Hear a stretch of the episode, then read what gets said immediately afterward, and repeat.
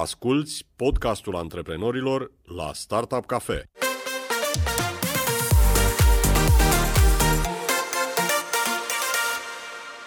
Bun găsit la podcastul antreprenorilor. Sunt Ovidiu și discutăm astăzi cu Daniel Oancea, fondatorul unui startup care promite să rezolve problema birocrației din cabinetele și clinicile medicale cu o soluție informatică ce va transforma celebrul biblioraft cu tot felul de analize, documente medicale, scrisori, rețete și așa mai departe, într-un uh, format electronic care va putea fi transferat cu ușurință de la un medic specialist la altul sau de la o clinică la alta sau de la un furnizor de servicii medicale la altul.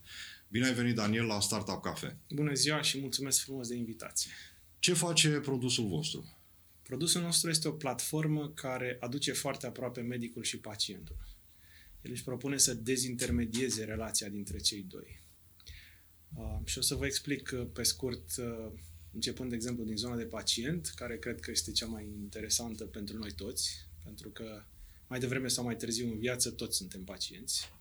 Ca pacient ai câteva mari categorii de probleme. Prima dintre ele este dosarul propriu de sănătate. A doua problemă este interacțiunea din punct de vedere financiar cu asiguratorul de sănătate și cu uh, furnizorul de servicii de sănătate. Iar a treia problemă este managementul de episod medical și interacțiunea directă cu medicul. Și o să le luăm pe fiecare uh, în parte. Din punct de vedere al uh, dosarului electronic, el este împrăștiat în șapte zări, ca să zic așa, pe la toți furnizorii de servicii medicale pe la care am trecut de-a lungul existenței. Pentru noi, cei mai vechi, cum se spune în Ardeal, pe celuloză foarte mult în cine știe ce arhive pe la fostele policlinici de stat, dacă ori mai exista, mai nou pe la furnizorii privați în diverse sisteme, dar în orice caz împrăștiat în foarte multe locuri. O primă provocare este să aduni toate aceste date de pe unde sunt, din formatele în care sunt, să le procesezi și să le transformi într-un format standardizat. Există standarde internaționale despre cum trebuie să arate dosarul electronic al unui pacient. Din păcate, foarte puține din soluțiile prezente astăzi respectă aceste standarde. Mă refer în piața noastră românească. A doua problemă este după ce îl ai, unde îl ții, cum îl stochezi. Și aici iarăși avem o paletă de opțiuni clientul, pacientul, își poate ține dosarul la noi, pe platformă, își poate ține dosarul la el, pe unul din dispozitivele pe care le are, de exemplu pe telefonul inteligent, sau poate opta pentru un terț. Sperăm la un moment dat celebrul... Un fel de arhivă generală medicală cu toți pacienții și toate problemele pe care le-au avut ei de-a lungul vieții. Știți că există la nivelul statului român o, acea, o astfel de inițiativă. S-a făcut proiectul acela de dosar electronic al pacientului care în momentul de față nu funcționează. Spuneai mai devreme, există un standard internațional și da. interesant că uh, nici clinicile private sau cabinetele medicale private mai mari, să spunem, nu cele individuale, n-au aderat la acest standard. Oare de ce?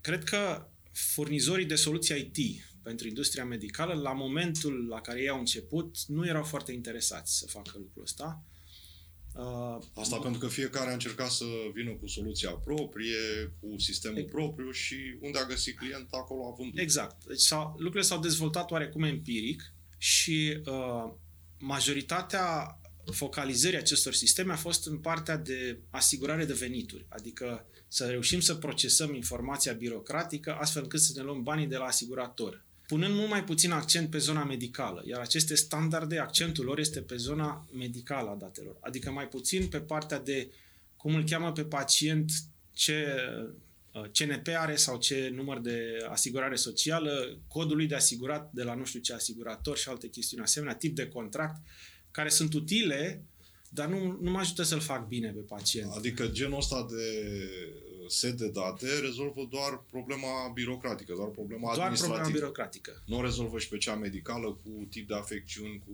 nu știu, toate exact. lucrurile care țin de dosarul medical. Adică un medic, dacă știe toate datele pașaportale, asta e jargonul pe care îl folosesc, ale unui pacient, nu o să știe care este starea lui de sănătate. E un șir de numere într-un, exact. într-o bază de date. Nu-l ajută seria și numărul cardului de identitate ca să-l facă bine pe pacient.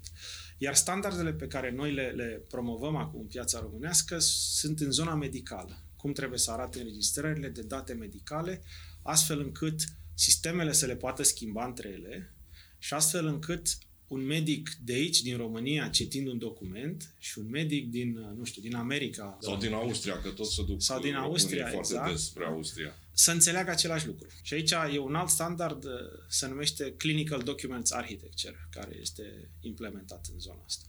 După ce am construit dosarul, după ce l-am stocat, următoarea etapă pe care o avem este să facem un control al distribuției acestor date. Știu că în România oamenii nu sunt încă foarte stresați de această zonă de, de privacy, de intimitate, de a nu avea acces oricine la datele noastre, dar am văzut foarte des date medicale ale pacienților transmise pe sisteme de messenger. Asta era una din întrebări, mă gândeam să o pun mai târziu, dar pentru că ai deschis subiectul, cum respectă soluția voastră standardele de GDPR? Că avem un uh, reper în Europa, uh, regulamentul privind prelucrarea datelor personale și manipularea acestora, cum respectă soluția voastră acest regulament? Păi, uh, noi ne luăm toate măsurile de protecție a datelor. Noi ne luăm toate măsurile de a informa clientul, pacientul, utilizatorul despre implicațiile pe care el le are atunci când uh, uh, procesează datele prin intermediul nostru. Iar din punct de vedere al securității, noi ne propunem o criptare end-to-end, astfel încât datele să fie cât se poate de sigure. Cu alte cuvinte, tot acest set de date privind profilul pacientului și istoricul lui medical stă pe niște servere în formă criptată. În formă criptată și, în principiu, conform GDPR, la el ar trebui să aibă acces doar medicii curanți și doar acele cadre medicale căror pacientul le acordă dreptul de a le utiliza. Iar în momentul în care datele circulă liber, să spunem, pe niște sisteme de messenger, pacientul nu are niciun control asupra circulației propriilor date și chiar dacă, și în marea majoritate a cazurilor, atât transmițătorul cât și receptorul, cei doi medici care au nevoie să schimbe informația respectivă sunt de bună credință, datele totuși sunt vulnerabile la atacuri de tip man in the middle. Și atunci uh, trebuie să ții măsuri speciale de protecție în, în zona asta. Suntem așadar în fața unei soluții care pare să fie o mare integrare de seturi de date și un sceptic ar putea să se întrebe de ce ar fi soluția asta deosebită față de alte soluții care sunt baze de date. Cu ce veniți voi în plus? Pentru că bazele de date sunt doar locul de stocare. Majoritatea mediilor colaborative pe care eu le-am mai văzut, care își propun să rezolve chestiunea asta, se referă strict la există membri ai platformei care încarcă date, de exemplu medicul de familie sau medicul curant și există consumatori ai acestor date, de exemplu medicul specialist sau pacientul uh, uh, însuși. Asta este o parte a ecuației. Cealaltă parte a ecuației este faptul că trebuie să ai un management al episodului medical. Adică atunci când pacientul trece pe la mai mulți furnizori, el trebuie să aibă un proces coerent. Informația trebuie să-l urmeze din punctul A în punctul B în punctul C, informația relevantă trebuie să-l urmeze, iar toți medicii care concură la, la acest tratament trebuie să, să lucreze coordonat. Ceea ce în momentul de față, cu, cu regret trebuie să o spun, că se întâmplă foarte puțin atunci când există uh, furnizori de dimensiuni mai mari care au mai multe specialități și uh, o platformă uh, destul de dezvoltată din punct de vedere IT, dar în momentul în care pacientul părăsește acel ecosistem, întregul proces s-a, s-a rupt. Și atunci el, pacientul însuși, rămâne integratorul acestui proces cu celebrul dosar la subsoară pe care îl plimbă el sau un aparținător de la un medic la altul, încercând să-i furnizeze medicului respectiv cât mai mult din informația necesară pentru a, a acționa în cunoștință de cauză. Mă mut cu dosarul meu pe telefonul mobil, dosarul în format electronic, pe telefonul mobil de la un medic specialist sau un alt medic, să zicem din aceeași specialitate, cum circulă informația asta? Mulți oameni poate nu sunt familiarizați cu ideea asta de transmis date. Ei știu că trebuie să transmită un mesaj, apropo de SMS, uh, sau pe WhatsApp, sau pe mail, la voi cum se întâmplă sau cum ar urma să se întâmple? La noi se, se întâmplă în felul următor. Uh, dacă respectivul medic este în platformă, înregistrat și folosește sistemul nostru, treaba este relativ simplă pentru că el va vedea pacientul respectiv ca unul din pacienții săi. Uh, sau se, pacientul se poate înregistra ca unul din pacienții săi. Dacă medicul nu este în platformă, ceea ce va fi marea majoritate a cazurilor la început de drum, uh, pacientul îi poate transmite medicului un link. Un link și un cod de conectare, astfel încât medicul pe orice canal primește linkul respectiv, că este pe un messenger sau că este pe e-mail, uh, făcând click pe mail, va putea să intre ca și cum are cont în aplicație și să folosească aplicația în sine doar pentru pacientul respectiv. Uh, nu vă ascundem că noi uh, gândim asta și ca un element de viralitate, astfel încât medicii primind din ce în ce mai mulți pacienți uh, astfel de, de linkuri, să fie interesați să, să-și facă și ei cont, să vadă cum se poate folosi și cum se poate lucra integrat. Asculți podcastul antreprenorilor la Startup Cafe. Care este stadiul produsului în momentul ăsta? În momentul de față avem în producție sistemul, pentru câteva zeci de utilizatori și mai mult de 10.000 de pacienți. Uh, cam de un an jumate am reușit să-l punem în producție și am folosit acest timp ca să finisăm tot felul de concepte, să testăm tot felul de concepte, unele s-au dovedit viabile, altele sunau bine în teorie, dar în practică medicii mi-au spus noi nu avem timp să facem lucrurile astea, sună bine, dar nu este un ajutor pentru productivitatea noastră și atunci am renunțat la ele sau o să ne gândim cum o să le re- regândim. Și urmează să începem să facem o, un stadiu de promovare, să ieșim practic pentru prima oară cu adevărat în, în piață cu el, pentru că până acum este un mai mult decât un proof of concept, pentru că produsul e utilizat uh, live și nu au alt sistem în producție cei care îl folosesc, dar uh, nu a fost gândit la scară mare. Deci e, e momentul să scalăm se adresează clinicilor sau cabinetelor medicale sau și una și alta? Se adresează tuturor, în sensul că un cabinet individual are nevoie de un serviciu și o clinică mică la fel. Ei nu au resurse să-și facă departament de IT, ei nu au resurse să, să cumpere sisteme scumpe, dar au nevoie de acest serviciu pentru a fi competitivi în piață. Și atunci noi oferim uh, software as a service. Pentru clinicile mari, treaba un pic diferită, pentru că ei au deja sisteme informatice în care au băgat foarte mulți bani. Nu ne facem iluzii că noi ne vom duce acolo și ei o să schimbe și o să revoluționeze tot ce, ce au investit până acum, dar avem soluții de nișă pentru, cu care putem să ne integrăm cu ei. De exemplu, soluții avansate de programare.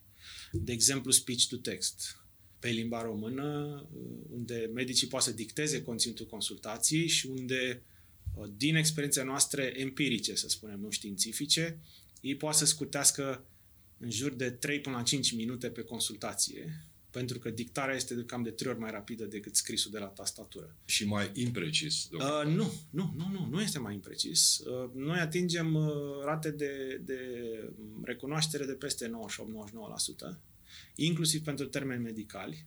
E adevărat că nu e 100% perfect, dar chiar și așa, folosind o combinație de speech-to-text cu, cu tastatură, din experiența noastră v-am zis, sunt de 3 și 5 minute, depinde de tipul de consultație. De exemplu, la imagistică, unde medicul dictează foarte mult, procentul de performanță e mai mare, în sensul că el scutește mult mai mult timp.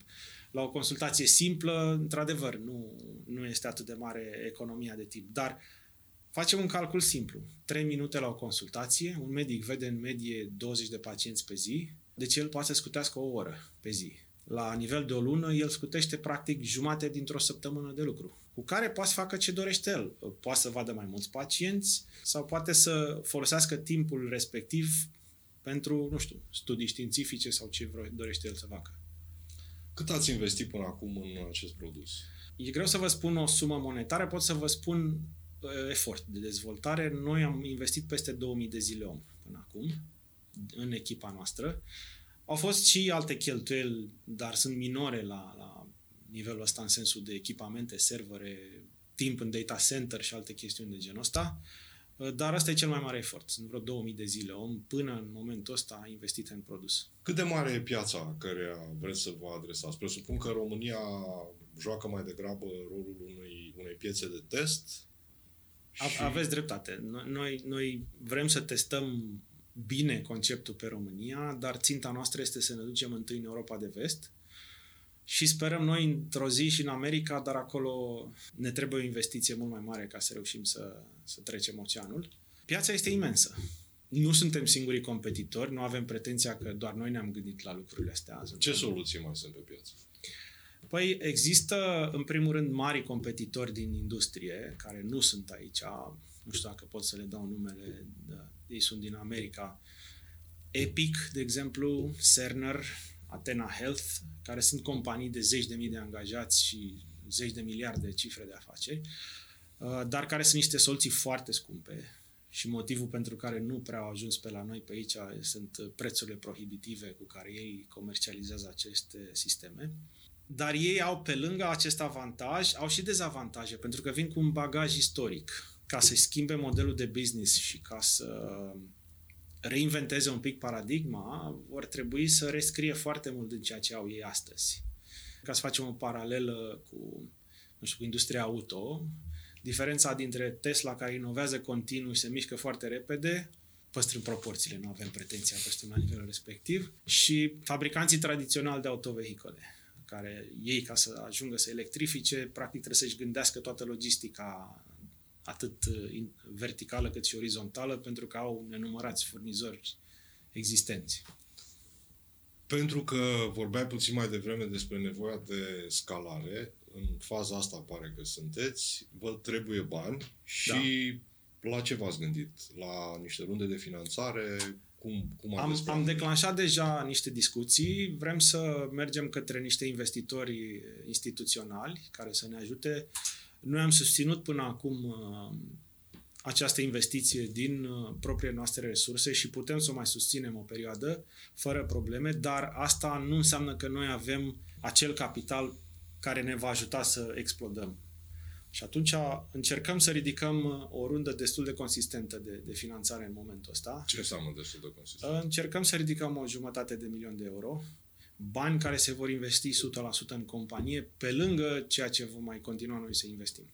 Veți investi în continuare în dezvoltarea produsului sau uh, și în alte lucruri? Nu știu. În, în, în paralel, deci uh, trebuie să investim în partea de vânzări, neapărat, pentru că noi până acum tot ceea ce am vândut a fost uh, cu efortul nostru propriu și cu vânzare consultativă directă, dar uh, dacă vrem să atingem uh, mass market, clar nu o să putem să mergem să facem doar canalul de vânzări directe și va trebui să, să investim și în celelalte canale digitale de distribuție.